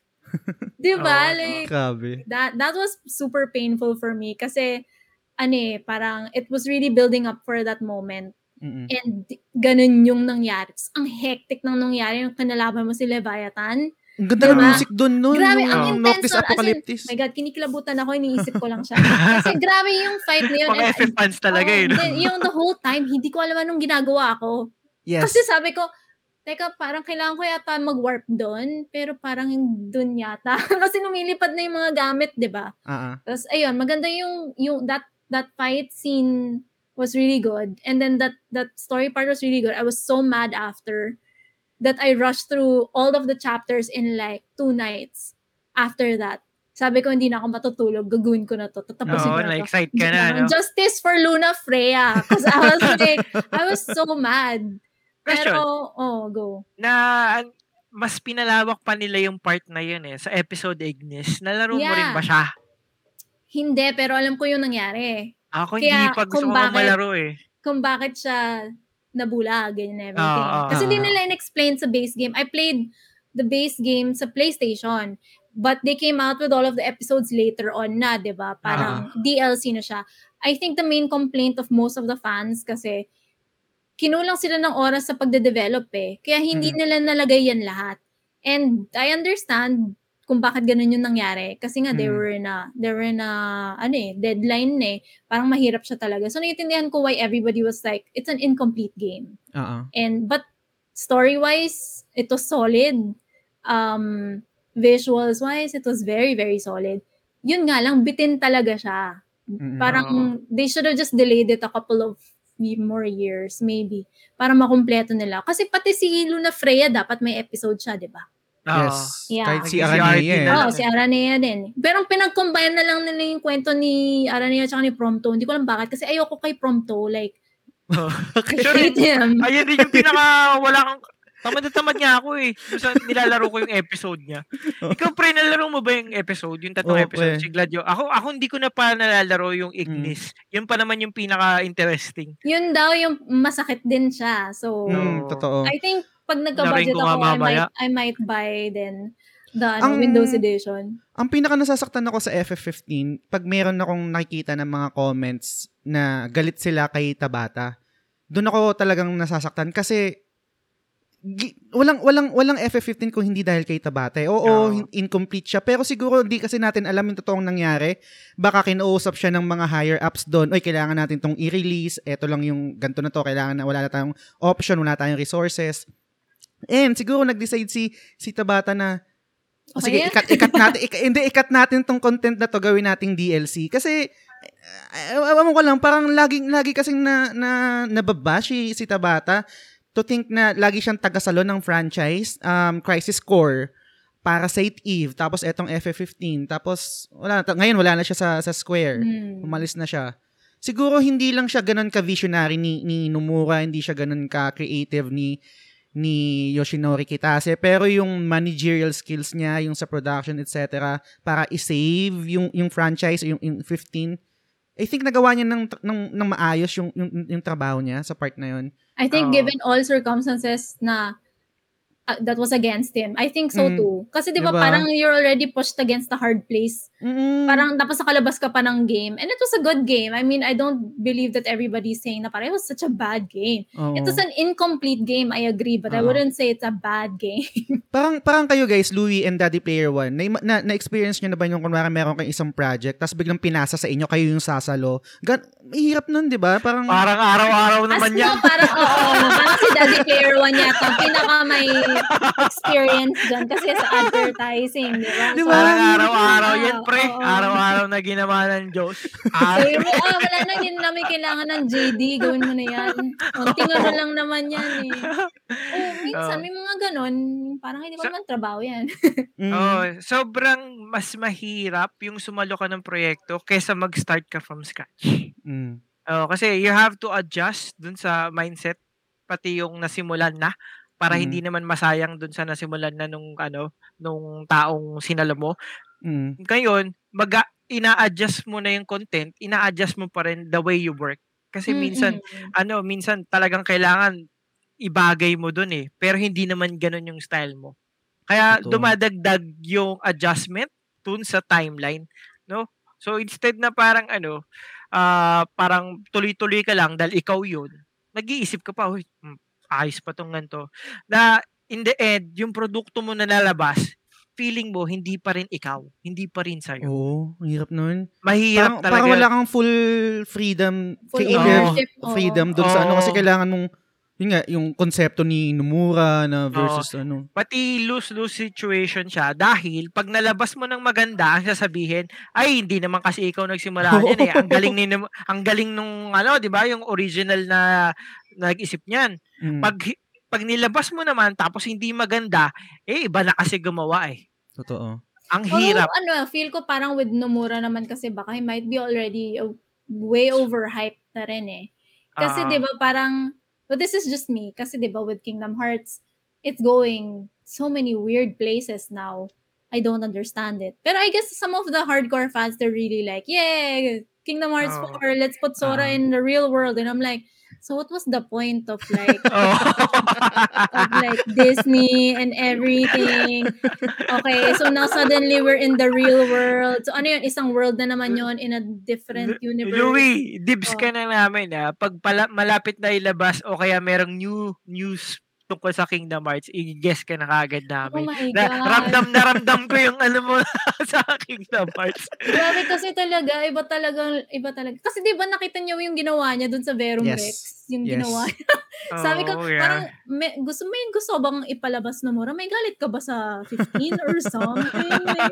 Um, Tsaka yung ano doon, kung napansin mo, yung Louie, yung, yung parang music doon sa Verum X or yung parang trailer doon, Parang Dun sa- nila, eh, minash nila together. Nila. O, Parang may nag-compare nun sa YouTube eh, di ba? Mm, yung, yung, unang notes ng Somnus dun sa... Oo, eh, yun, yun na yun. Tapos iniba lang. Ewan ko dun. Oo. Pati yung trailer, trailer ng Yes. versus 13, pinag compare nila sa trailer ng Verum Rex. Yung mga ganun mga hardcore na nagko-compare. Pero natatawa na lang ako kasi ang salty ni Nomure. Parang ako, ay hello, in- ginusto mo naman gawin yung Kingdom Hearts at ginawa mo Mm. na siyang buong buhay mo. So, Totoo. ang hirap na, mahirap na, 'di ba, with with 16 he was supposed to lead it, right? Mm, And mm, then he stepped aside to to focus on 4, 3, 4 with feel- feeling ko meron kaming toxic relationship ni, ni Nomura kasi ayaw ko talaga sa kanya. Nainis ako kung anong ginagawa niya sa Kingdom Hearts. Pero first day, bibilin ko pa rin yung Kingdom Hearts 4. Parang Alam kasi... mo, pa- mm, Kasi kasi yan din ako. sa, despite na mga sinabi niya, no? yung, kasi pare, alam, siguro sobrang soft ko lang. Pag naririnig ko yung intro ng Kingdom Hearts, yung, yung Actually. Dearly Beloved, Mm. pare, nag, Ah, alam mo yun sample yung... na, pre, sample. No, it's ano, Yoko Shimomura kasi. Ah, awa pala, Yoko Shimomura yun. Sample, Dearly- sample. Hindi pa yung Ano? music lang yun. Ayan na lang instrumental lang yun. Eh. Ah, Pero yung, sim, yung, yung Simple and Clean, yun, ganda rin Yeah. nun. Utada Hikaru Sa, pala oh, yung Utada yun, Sanctuary. Ah. Yung bago, medyo okay lang. Yung kasama niya si Skrillex. Skrillex. Di, Naging- maganda siya actually. Uh, I forgot the, the the name. Basta, don't, ano, ano, don't think don't, at, twice. don't think twice. Don't, don't, think, don't ah. think twice. Oo, Oo, yun. Maganda, Maganda, siya. yun. It's still the same way Utada Hikaru sings her Kingdom Hearts songs. Galing. Pero yun, feel ko same pa rin. I, I think there's, I think it's because we grew up with Sora. Totoo. Parang we saw Hinged him sa from nostalgia. This, oo, it's the it's hinged on nostalgia and you're like you can't help it na I want to find out what the frick is going on and what the frick is happening next. Kasi um ano na siya eh, parang hindi mo na siya ma-help. Parang siyang Mm. toxic relationship Totoo. nga. Hindi mo, parang siyang ex na hindi mo maiwan, binabalik-balikan mo. Ganun. Uy, parang totoo yan ah. Medyo pasok sa akin yun ah. Based on real life pa. Oo. Hindi kasi lagi namin nababanggit, lagi, lagi ko pala nababanggit sa episode namin ni Daddy Player One yung ex ko. Pero anyway, Shoutout mo, shoutout mo na. Hindi pero wag, wag. May anak na yun, hindi joke lang. Pero okay. oh no! Hindi, pero any question pare? Ano, Daddy Player One kay ano kay Louie. Ah, Before we Louie, end our, ah, ano, you know, sobrang, ako, sobrang na-excite na ako mag-guess ka about sa Kingdom Hearts. Ramdam na ramdam kita. Pero, Pwede bang yeah, other series din, pero kasi iba, iba yung emotions ko for Kingdom Hearts. pero do you have any other uh, things na gustong ano, i-promote o kaya meron ka bang happenings na ano, gusto mong uh, ipaalam sa mga listeners natin sa ano, sa The Game Silog Show? Ay, yun. So, um, like I said, I work for a local dev- um, game development company called um, Masayato Games. So, we are developing an auto battler casual game called Anito Legends. Our team is all Oh. Filipino. Anito? Yeah, so Iba iba siya doon sa unang Anito, di ba? Iba ba, Yes. iba yun, no? Ah, okay, it's okay. completely, I, we get that question a lot. Mm. Pero we are completely different, the new company and everything. Um, we're gonna launch soon. Um, and it's play and earn, but we're really focusing on it being a good game first. So yung okay. yung team behind it actually are game developers talaga. Ah, yung um, lead namin sa production si Eric Garay Blas is the one the, the the guy behind Street Food Tycoon. So if you guys were able to Mm. play it on mobile, um siya yung gumawa nun. So um if you guys want to check it out, it's um our beta test is open. So you can just join the Discord um, or go to our website which is anitolegends.com. Yon. Actually, may tanong ako for you guys kasi I like the conversation. It's hard to find people who are like really into JRPGs now. Ang hirap kasi, Mm. 'di ba? The new generation JRPGs are not as good anymore. Um, kasi ako fan din ako ng mga Atelier series. Um, mahilig ako sa mga Oh. ganon like Persona, ganyan. So if you had to choose like your top three JRPGs like of all time, what would it be? Mm. Hirap na ito ah. Yung yung one madali eh, yung two and three mahirap. Oo. 'Di ba? Baka Yung- maybe it, it could be a question for next time.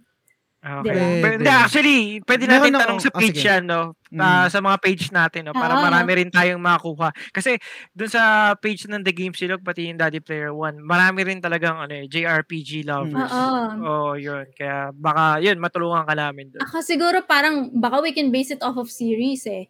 'Di ba? Ah. Parang obviously we're gonna say Final Fantasy number one.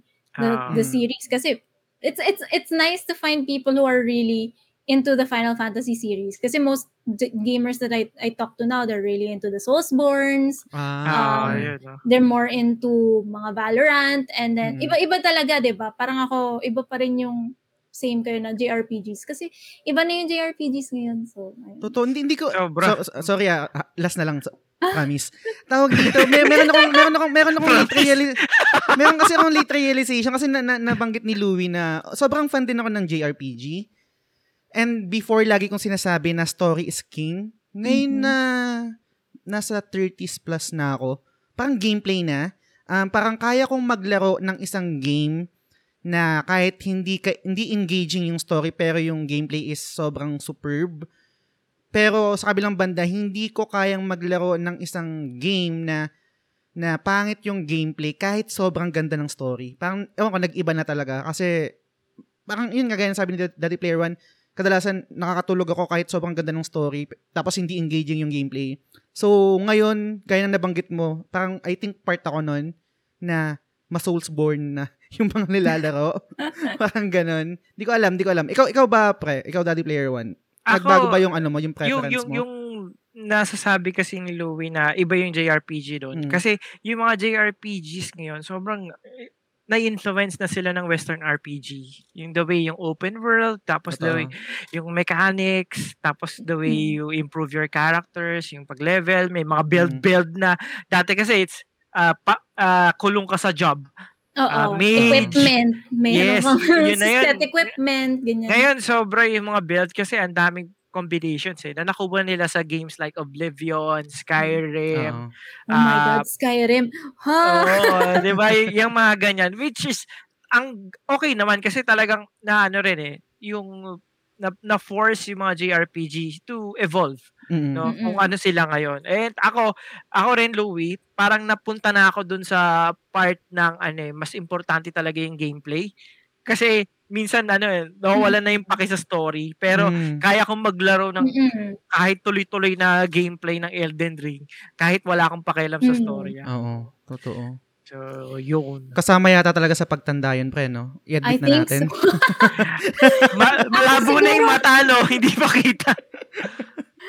ako siguro parang, ah, hindi kasi ako masyado ma-Soulsborne kasi hindi talaga ako nag, nag, nag-try. Parang I tried Bloodborne pero yung sobrang start lang. Hindi pa ako nagma-Monster Hunter nun. Oo. Pero I think my like that is Monster Hunter. Mm, Like, I yun, could just- yun. Like, I could just step Whew. into a hunt and be like, okay, parang, I think it's more because we're so stressed with work Mm. and with everything else na pag, if you wanna sit down, you want to just autopilot.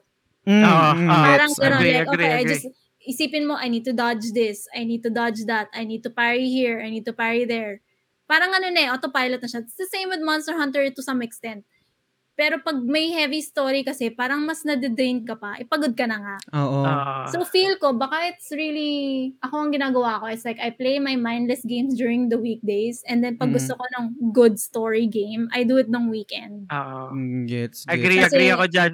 Yung Mas Monster may- Hunter oo. kasi grabe yung gameplay loop nun eh. I think yun yung Oo. pinaka per- perfect na gameplay loop para sa akin na maghahan ka, kukuha ka ng items, gaga- gagawa ka ng bagong bagong equipment and then maghahan ka ng panibagong mas malakas na na monster. Yeah. Yung parang you will feel rewarded kahit paulit-ulit yung ginagawa Yes. mo. Unlike dun sa ibang games na parang mindlessly paulit-ulit lang ginagawa mo mga questline. Pero Ang yun, maganda kasi sa Monster Hunter, kahit paulit-ulit siya, nag-iiba lagi yung experience dahil sa mga Totoo. kasama mo. Di ba? Oo. Diba? Parang may, pag may mga tatanga-tanga kami, naliligaw. Uy, dito na laban na kami. Nasaan ka ba? Favorite ko yun. I think may one time na sobrang, alam niyo ba guys, ano, nag-rage quit na ako sa Monster Hunter sa 3DS. Like, sabi Ah. ko, I give up. I will never play this game again. I suck at it. Mm. But look at me now. As in, like, my friends can attest to this. Akala nila, like, GG, like, Mm-mm. goodbye na ako. Pero wala. I kept playing. And then, it's like one of my staple games now. I think it's, ano eh, it's the gameplay loop. Tsaka yun nga, Yeah. pag kunwari, you play with a, with a really good group of friends. Even if you're, let's say, really, really good, may mamamatay at may mamamatay pa rin. Ah. Ah, At saka may shit pa rin na mangyayari. Like, sometimes you just get stuck between a wall and between a monster's Mm. attack. You can't do anything and you just die. Ma- So, mali- yeah. maliban maliban dun sa gameplay loop kasi ng Monster Hunter, categorized din siya I think personally sa akin na hang ah, parang hangout game or catch up Yeah, game with uh-uh. friends na nakakadagdag talaga sa totality ng experience or gaming Oo. experience ng ano Monster Hunter kaya the best yan. Now, we should talk about Monster Hunter too. Kasi Pwede. madami din silang games eh. Mm, totoo. It's fun. Ay, sarap. Alam mo, napaghahalataan tayo mga kaadika natin sa Ah. RPG, no? Which is good talaga. Kasi ah, dito sa mga nag-guest namin sa The Game Silog Show, natutuwa kami sobra na nalalabas namin dun sa mga guest na yon yung talagang hilig nila. Kasi sinasabi nila, wala sila masyadong kilala na kakwentuhan when it comes to RPG. Na Kaya very thankful din kami, Louie, na napaunlakan mo Yes. kami. Thank you, Tonight. thank you. Oo. salamat, salamat. Persona naman next. Pwede! Gusto pa kaso, yan. kaso si Daddy Player 1. Ay, nako, ayaw mo ba ng Persona? Nako. hindi, hindi. Hindi naman sa ayaw. Oo. Okay Ano yan, lang, para ano, maganda ibang, yung uh, point of view. conversation. Oo, Oo. maganda yan, maganda. Oo, hindi lang, wala lang siya sa pantheon ng ano ko talaga, ng RPG. mm. Pero maganda naman siya. So yun, siguro. Ganda na lang.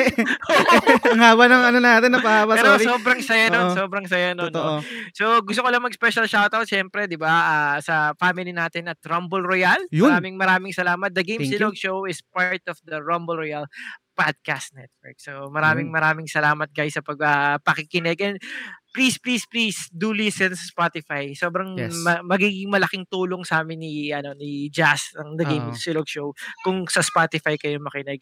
And of course, please do follow uh, Daddy Player One sa Facebook and then uh, kung may time pa kayo, subscribe na rin kayo sa YouTube. So that's it. Ikaw pre. Yun. Ah, same din, follow kayo sa Spotify, sa The Game Silog Show Facebook page. Nag-stream pa rin ako ng Dark Souls.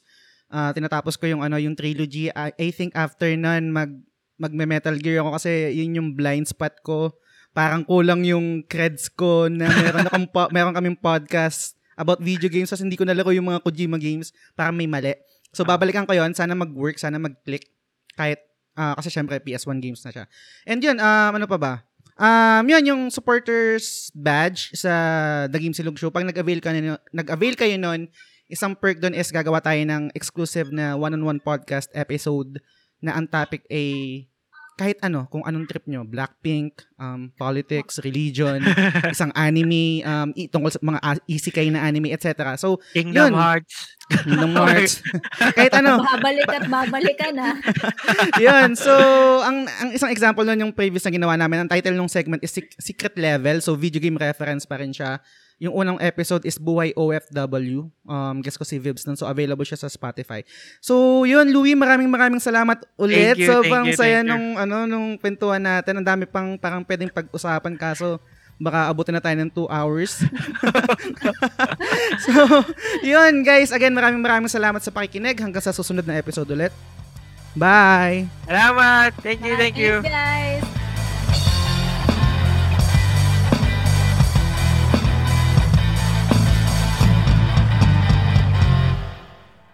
The Game Silog Show is fan-supported at facebook.com slash The Game Silog Show. The following names are our current supporters and I'm eternally grateful for your kindness, support, and generosity. Sands, Leo Cavite ng Forest Prints, Alfred Bacani, John Russell Rodriguez ng Game Emporium Discounted Game Credits, Mark Andrew Yap or Maku, Frederick Telen Soriano ng Late na Gamer, Nico, Mar Valencia, Justin Rason Bermundo, Joshua Marquez ng Blaze, Daddy Player 1, Francis Lance Galapon, Ren Diocales, Pozgi Hordan, JMSPDL, Yvette Solivilla ng Ara Ara The Weeb Podcast, Albert Gonzalez, Arnel Pableo, Paula David, Reynaldo Pia Duch or Hey Duch, Mark Justin Fradejas, Vitoy Bautista, Mark Paha, Malcolm Colamar, Master Jero Udal ng Ako si Jero, DJ Silva, Tess Macalanda, Benson Santa Ana, and Delia Bourbon.